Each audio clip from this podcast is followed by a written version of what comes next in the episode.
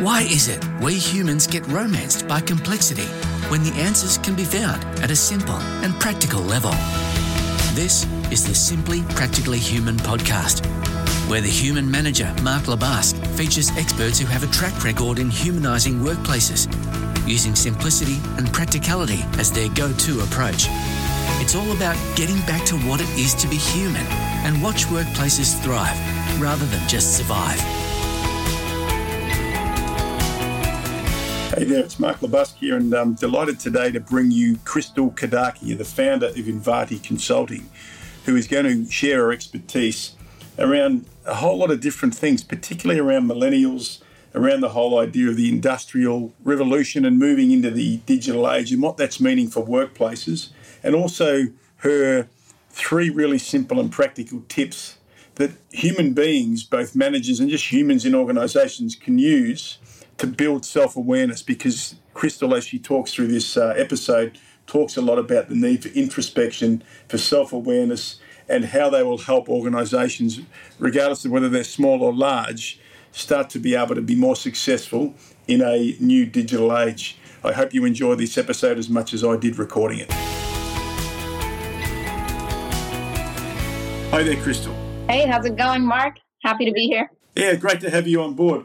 I'm so happy that we connected. I looked at some of your work online. I think I read one of your articles around the whole idea of millennials and particularly a little bit more around tapping into this notion of how we need to move from the industrial age to the digital age. And I think my listeners today are going to get some amazing insights from you. But before we start on that, I'd love you to share a little bit about the backstory of Crystal so the listeners can get a good understanding of sort of where you've come from. When you think about my backstory, I think the best things to highlight about it is how much of a mishmash it really is. My parents are from India. They immigrated to the US. I was brought up in Austin, Texas. So you can imagine, you know, Indian people being in cowboy country with a lot of interesting clashes there growing up. My background, as I started growing up, I really loved science and math. I also really love teaching people, but I didn't really know that yet. And you know how that often is is when you're growing up, you go through kind of the things that you think are going to make a good career, but they're not necessarily a good life for you. And I think that's really a lot about my backstory is I majored in chemical engineering. I started out working for a Fortune 500 for 7 years. I was an engineer, spent a lot of time on the manufacturing floor, but I was always the person who was really talking about the teams. And, you know, something would be wrong on the manufacturing line. And Mark, I'd be there and I'd say, but how are we doing as a team getting through this situation here? And so I started realizing that, wow, I might have a little bit of a different passion going on in, in the back of my mind.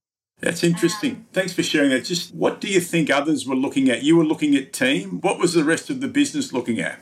Yeah, the way the business worked is, especially engineers, especially on the manufacturing floor, the questions they were asking was why, why, why, why, why, why. We were, they were always going through their seven whys of why the failure had occurred on the line.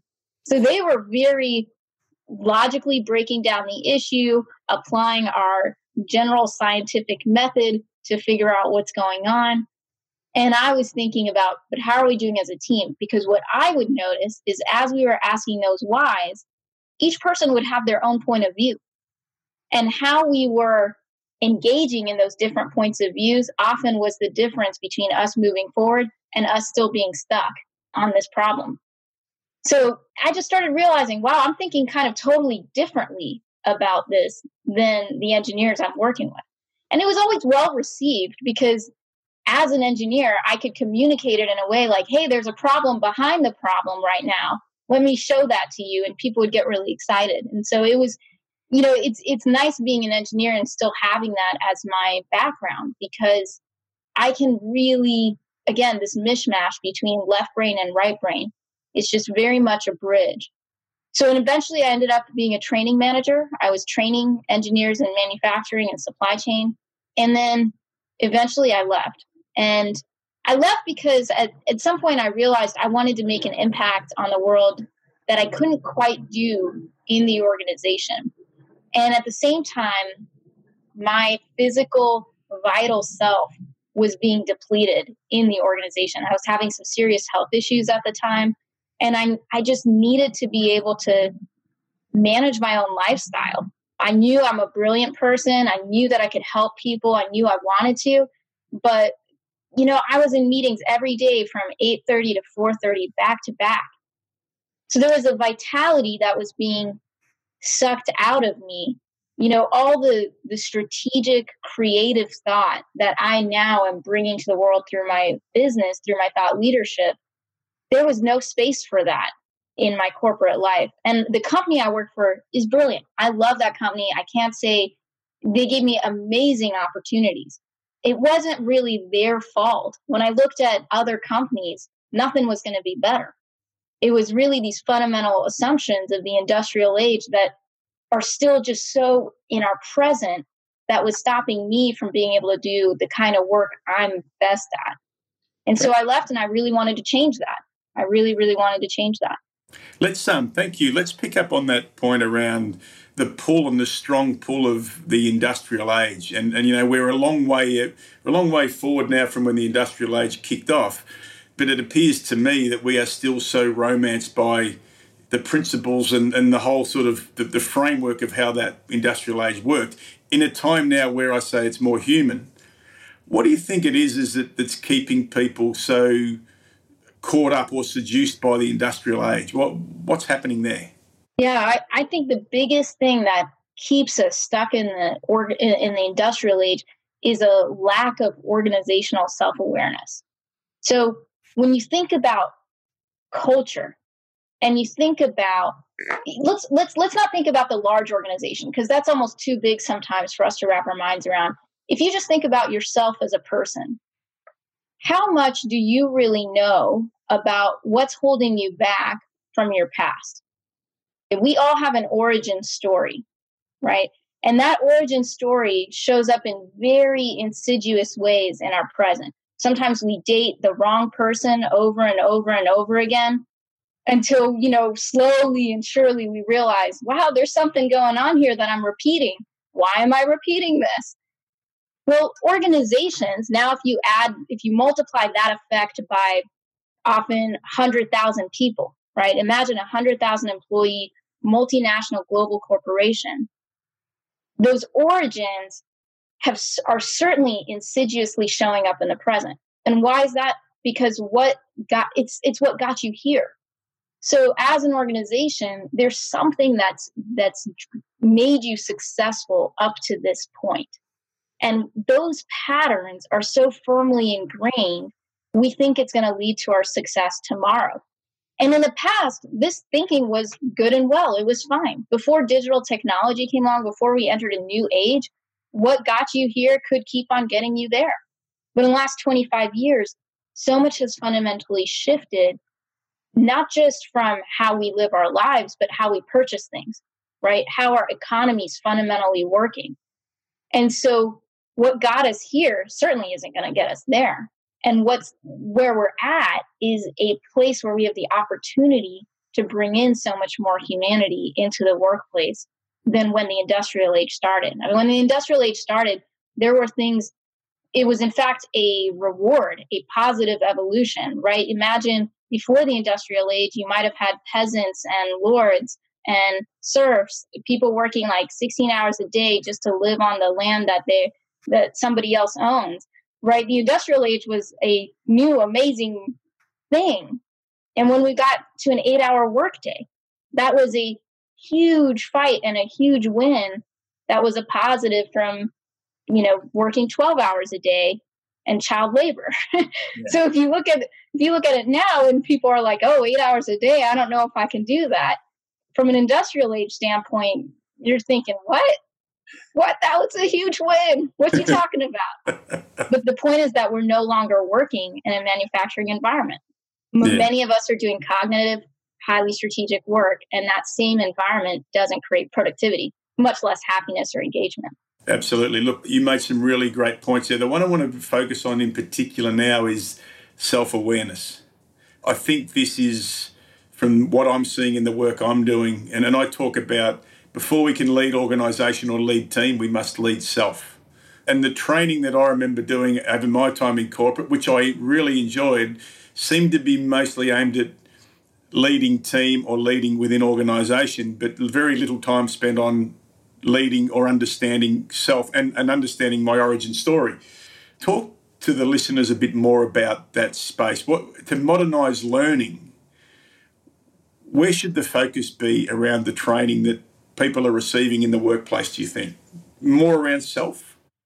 Yeah, absolutely. You know, when we think about intelligence, for me, I've had a new emerging idea of what intelligence really is. You know, I mean, I think there's book smarts and there's street smarts, but for me, I've started noticing in myself when I think someone is really brilliant, it's because they're further along in the self awareness journey than I am. So to me, I see the spectrum of people who they are not aware of their triggers, they just react to a situation. It doesn't matter what level they are in the organization, but if they haven't done any self work, they just react and they react. And then I see people who are further along, they understand that they're reacting and they try to pause. And you know, when you meet these leaders, they've got a little bit more of a presence. Uh, oftentimes it's couched as executive presence. They have this pause and then they speak. So you know they're thinking a little bit before speaking. And then you keep going on that journey and you really start to see not just the pause, but the right question of somebody else because that person in that moment, they've understood themselves enough to ask a powerful question of someone else. So, this level of intelligence to me around self awareness is really huge.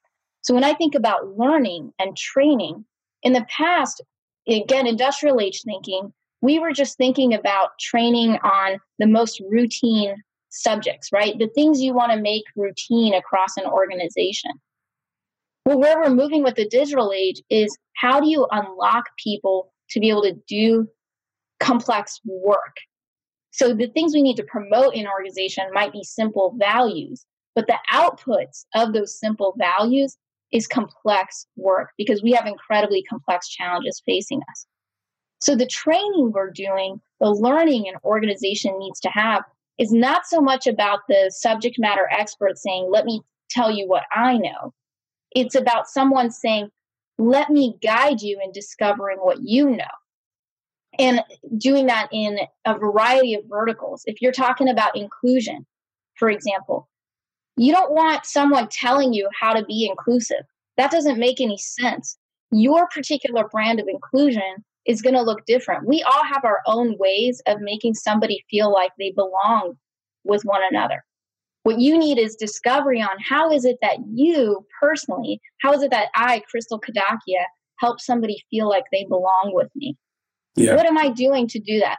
Now, that's a different kind of learning that we've not really tapped into. So this is some of the stuff that I'm working on right now is, is as I think about this industrial age to digital age, it's how are we pushing people to learn differently, moving from that technical routine stuff, which by the way, all the robots are going to do, to really unlocking our potential, which comes from questions and, and self discovery. Yeah. And if I'm thinking about inclusion, same thing. I'm trying to promote that self awareness because, you know, hey, we can lead organizations all day long, but that looks like a to do list. That's a task list. Leading yourself is really what creates the seeds for change that then actually make the organizational work happen. Yeah, it's an interesting few points you made there around, I guess, the to do list. I'm, I'm doing some work at the moment, what I call the Humanovation Challenge, which is getting people to create a to be list mm. before they have a to do list. So, how are you going to choose to be? I look at that because that's in the essence of self awareness. I'm going to become really aware of how I choose to behave or how I choose to turn up before I do something, which is still important. And It's important I do things and I'm productive but if I know myself better, I can stop for a moment, like you said before, that pause that you see someone do, and then they go, before I do something, I'm going to make a choice now on how I'm going to be. Mm-hmm. And I think that's I love that. really important. Interestingly, one of the things that I pick up in your work and that I've loved looking at is your thoughts around millennials and also just humans at any any age group. I'd love to get your thoughts on self awareness across the generations. Can you teach an old dog new tricks? Can you make old people more self-aware? Can the younger people who are wanting to move really quickly, can they become self-aware? What what's the research or what have you found out in that space? Mm. Wow, what a powerful question. Yeah, I would love to say so I think when it comes to self-awareness there's two things that really strike me on what brings somebody self-awareness think about these two things that bring people self awareness. One of them is the number of experiences they throw themselves into or they are thrown into yeah. just by the the sheer moving forward of life. Okay, so people who try to stay at the edge, just the edge of their comfort zone, and try to maintain that edge for years they're always going to be getting more self awareness and growing quicker than other people. Doesn't matter which generation you are, what age you are. I find that a lot of people say I, I hold a lot of wisdom. And I've always thought that to be a really interesting comment. And the underlying question is, how did you get to be the way you are, Crystal? And I just think about the number of challenging experiences that have happened in my life. And the second part is the fact that I reflected on those experiences. So it's one thing to just have the experiences and then move on to the next experience. It's another thing to actually introspect on that and always be thinking about, well, what did I get out of that? Not in a selfish way, but in a what did I learn about myself yeah. and what I want kind of way. I was thinking recently about the difference between selfishness and authenticity. And the way I started thinking of it is selfishness is when you expect other people to give you what you need but authenticity is when you constantly strive to give yourself what you need. Yeah. And so that entails knowing what you need. So when I think about millennials, I think about boomers, you know, I think a lot of times millennials or Gen Z, they don't take the time to reflect on their experience. They're in this, um, I call it a YOLO philosophy. You only live once. And if you only live once, you go around chasing all these different experiences and I often find millennials coming up to me and asking, like, I think I just did that because I was afraid of missing out. And then I'm like, but did you enjoy the experience? Like, did you actually sit in the journey of that experience? A, a lot of times I get this question when millennials are thinking about leaving their organization. And they'll say, you know, I think I'm supposed to leave every three years because now there's so much statistics built up, right? Of course, the millennials have also read these same articles. They're supposed to be job hoppers. Yeah. So now they're thinking, I'm supposed to leave. And then I'll ask them, well, are you happy where you are? Yeah, I really like my team. I like the work I'm doing. Well, then, hey, man, you're A OK. Just stay where you are. Don't leave because someone else gives you a presumption you're supposed to leave. Yeah. And then on the flip side, I talk to these, you know, older folks who their brand of wisdom is, well, I've lived all these years and I've got all these experiences. And again, that lack of introspection of do you know how firmly fixed you are? Are you matching that to the reality you're actually living in? Or are you really of that mindset of, well, this is what I know and what I know is true? Done. Yeah. So I think, regardless of which generation I, I look at, I think it's how much time do you spend introspectively looking at your life? Because i think that's what happened to me at my corporate job is being in meetings from 8.30 to 4.30 i had no time to reflect on what it is i was actually bringing to those meetings. I would try to do that work after work and i, I started getting burned out very quickly. So oftentimes when i'm working with leaders on their digital habits their relationship with digital technology I'm spending a lot of time asking them to reflect on the amount of time they're spending on doing versus being. And we're lucky enough that new tools are being rolled out to help people with this. So on Microsoft, for example, they have a whole, they call it like the Fitbit for work. It's called My Analytics. And it actually, the AI in it is looking at and reporting out how much time do you spend every week having focused, no interruption time and it automatically logs, you know, are you clicking over to your inbox during this window? And it'll just make a suggestion like, hey, you know, I noticed you only got one hour distraction free this week. Did you know that? And then it's up to you to decide, well, that's data. What do I want to do with it? So I think things like that are very important when it comes to self awareness. And digital can help you just as much as it can hurt you. right? It's your choice. Absolutely. Some phenomenal takeouts there for the listeners. I want to focus in on some simple and practical things that you could share with the listeners who are in management roles or uh, you know maybe being managed by younger people or older people or whatever it might be.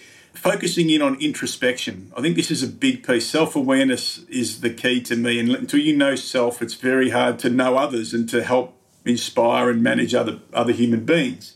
If there were three simple and practical tools that you could share with the listeners around how do you give human beings space to be introspective in the workplace, what would you tell them? Yeah, the first thing I would tell people is really watch your complaining and your blaming tactics. You know, early on, I was doing a lot of work on demystifying millennials, and a lot of that was around just stop complaining because you've got to realize that everyone has their own reality that they're dealing with. I like to think of it as you have your crap, they have their crap, and then there's the crap you're starting to create together. That's a lot of crap. it's all crap at the end of the day. Okay, you're all trying to navigate through this crap. So anytime you're frustrated, what is the point of complaining about someone else? Because you can't necessarily control that. You're never going to be able to. No matter how much you try to throw the blame or the shade, look back at yourself. What is it that you can control? And really understand what is it that's triggering you in that moment? What is it really? In the age old millennial versus boomer thing, you know, if a millennial's asking for feedback and you're thinking, why are they asking me for feedback again? That's the third time this week. Think about why that bothers you. What's your relationship with feedback? And, you know, I've asked this question to boomers, and a lot of times they'll tell me, well, I grew up thinking no news is good news. So I don't think of feedback in any other way. Mm. And then I start asking them, well, do you know how millennials, that millennial might be thinking of feedback? They might be thinking of it as a growing path or a growing tool. Hey, what's right or wrong about that? There's no right or wrong. So if you stop complaining, you stop looking at things as right versus wrong, but really just realizing that, wow, everything is always being shaped in this moment. And you're just reacting to some trigger understand that trigger for yourself. And then the other thing I would say is really figure out what it takes to manage your energy. Energy is one of the most underlooked at topics. In many ways, we talk around it a lot, and there's all this stuff about mindfulness and all that. But really, it's just as simple as hey, do you know the work you're doing? And if your energy is actually ready for that work you're doing. And if it's not ready, do what you need to do before returning to that task or returning to that relationship. If you're going into a meeting pissed off and stressed out, guess what? You're going to walk out of that meeting complaining and blaming. Yeah. You know, figure out what's going on with your energy and do what you need to do to manage it. Yeah, I like that. And this, again, coming back to that being versus doing again, you've got a choice to make when you walk into that meeting. How am I going to choose to turn up? If I want to turn up pissed, I'm going to be pissed. If I think this meeting is going to be a waste of time, it's going to be a waste just of time. Don't go. It would yeah. be better for you just not to go. And that's the thing with digital technologies. You know, it's a tool. It's how we choose to use it that mm-hmm. makes a difference. And a lot of times it's throwing all these emails at us, this information at us, these chat messages are coming in, you got these meetings. You know what? The digital technology is not going to go away. If you want it to stop, you have to make the choice to get it to stop. You have to take the space. You have to turn your phone upside down, or you have to walk away from your computer and just you know leave it like these laptop i had a laptop free mm-hmm. weekend this weekend and you know what? I needed it. Hmm. and that was great. But i had to make the choice to do that because the tech's not going to do it for you. Nobody's going to do it for you. No one's going to grab your laptop or your phone for you. So i think uh, what i heard there was watch out for blaming tactics stop complaining get a good sense of what's triggering you as you move into whatever mindset it's going to be, good, bad, or indifferent. And then that other one is managing managing your energy. Simplicity and complexity. Uh, I, I have a view that we seem again to be romanced by the fire of complexity. We go to warm our hands to complexity a lot of times when we should start with the simplicity. What is it about human beings that, that want them to to be so caught up in the complexity of work? What, what, what's happening, do you think? Wow, then yeah, I think sometimes when we get stuck in the complexity of work, a lot of times it's I think it, it has a number of reasons. I think a lot of times people feel valued by working on complexity, by making things more complex than they need to be. You're adding your own point of view to it, even when it's not necessary, but it makes you feel valued. Yeah. But it doesn't move. It doesn't move you forward. It doesn't move the team forward. And I think that's where we kind of have a different perception of what we think is going to move a team forward and what actually moves the team forward. Yeah. And oftentimes, what we think is going to move the team forward is really you trying to shine, right? And there's a dissonance between you trying to shine and come off as a rock star versus what's actually needed to move forward. Yeah. So I think we tend to look for complexity because I think it gives us something to do. There's a quote from Parker Palmer I was just reading, and, and he said, We come into life with mystery and we leave life in mystery. Mm. And it really made me think how much of life do we spend trying to unravel and explain the mystery instead of just letting the mystery be and moving with it? Yeah, I love that. And I think sometimes that's what we need in organizations is you know what? It is a complex world. You are in a company of 100,000 people or 50,000 people or 10,000 people. That's a whole lot of people. But again, the simplicity is in lead yourself. You know, if you focus on your connection to another person, hey, that's simple. You know how you connect to someone else. Just focus on that. Yeah. You don't need to solve the communication challenge for every single person in your organization. And frankly, you can't. Each of those people can only find that by leading themselves. And you can just guide them and frame it as, hey, what would the possibility be if we were all in communication or in connection? And we chose our own way of doing that. But whatever makes you feel connected, why don't you do that? You know, think about what makes you feel connected and go do that. Yeah, I think sometimes we look for complexity because we're afraid that if we didn't pretend that there's this complexity, we'd run out of things to do. but hey, we ain't going to run out of things to do. We got global challenges facing us. We don't need to invent more complexity in this world. I think that's such an important point that we think we're going to run out of things to do, and there's so much more to do. There's 100,000 people in an organisation. Imagine if each of those individuals became more self aware. There's plenty to do to become more self aware. So I think that's an amazing point. Let me finish off with this where do the listeners find out more about you? Because I think after what they've just heard now, they're going to be scrambling onto the social and they're going to want to know where to find you. So, where's the best place to get more information? The best way to connect with me is through LinkedIn. I encourage anyone to connect with me who hears this and just let me know that you know you heard me on Mark's podcast. I respond to each person individually who who connects with me. This is LinkedIn is you know, the way I manage my complexity is I choose a social channel and then I'm intimate on it. And so for me, LinkedIn is that channel. I also recommend for anyone who is stuck in the generational space of, you know, I really don't know how to deal with generations. I would really recommend picking up the Millennial Myth. It's on Amazon and it goes through five of the biggest complaints people tend to have about the younger generation that they're lazy, they're entitled, that they've got issues with hierarchy, they need constant praise, and so on. And it really demystifies it, again, really bringing self awareness back to you and your point of view, regardless of which generation you are. So, really recommend that. And then I'm coming out with some more books next year on modernizing learning and also with digital habits, really looking at how you choose your relationship with digital technology. And you also mentioned a bit of a study tour coming up as well in future. Where, where are you going to be heading to? Yeah, so I'm planning on spending about three months in New York, really interested in how people in the Big Apple are relating with one another in this digital age. You know, in Atlanta, we have our Southern charm, so we have our different ways of going about it. And then I'm planning on spending some time in Singapore, Kuala Lumpur, Australia, about two months there. And again, for me, the questions are all around how are we choosing to engage with digital technology? And I have a trip to India and South Africa as well planned. I'm really interested in globally, you know, how are we doing this? Because again, being of both Western and Eastern descent, you know, growing up here, being of an Eastern background, I just see so much opportunity for learning from across global regions. And, you know, I could present a predominantly Western view, but man, wouldn't it be so much richer if we had the global perspective in it? Absolutely. Thank you very much. Sounds like you're going to be very, very busy in the next 12 months or so. Crystal, thank you very much for being a guest on my podcast. I think that the listeners, well, I know the listeners will get an amazing amount out of this. So thank you very much. Thank you, Mark. Hey, it's Mark here again. Thanks for listening to the Simply Practically Human podcast.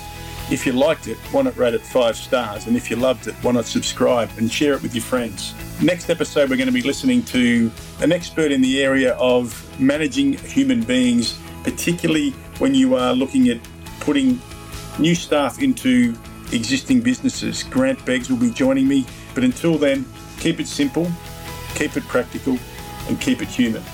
Bye for now.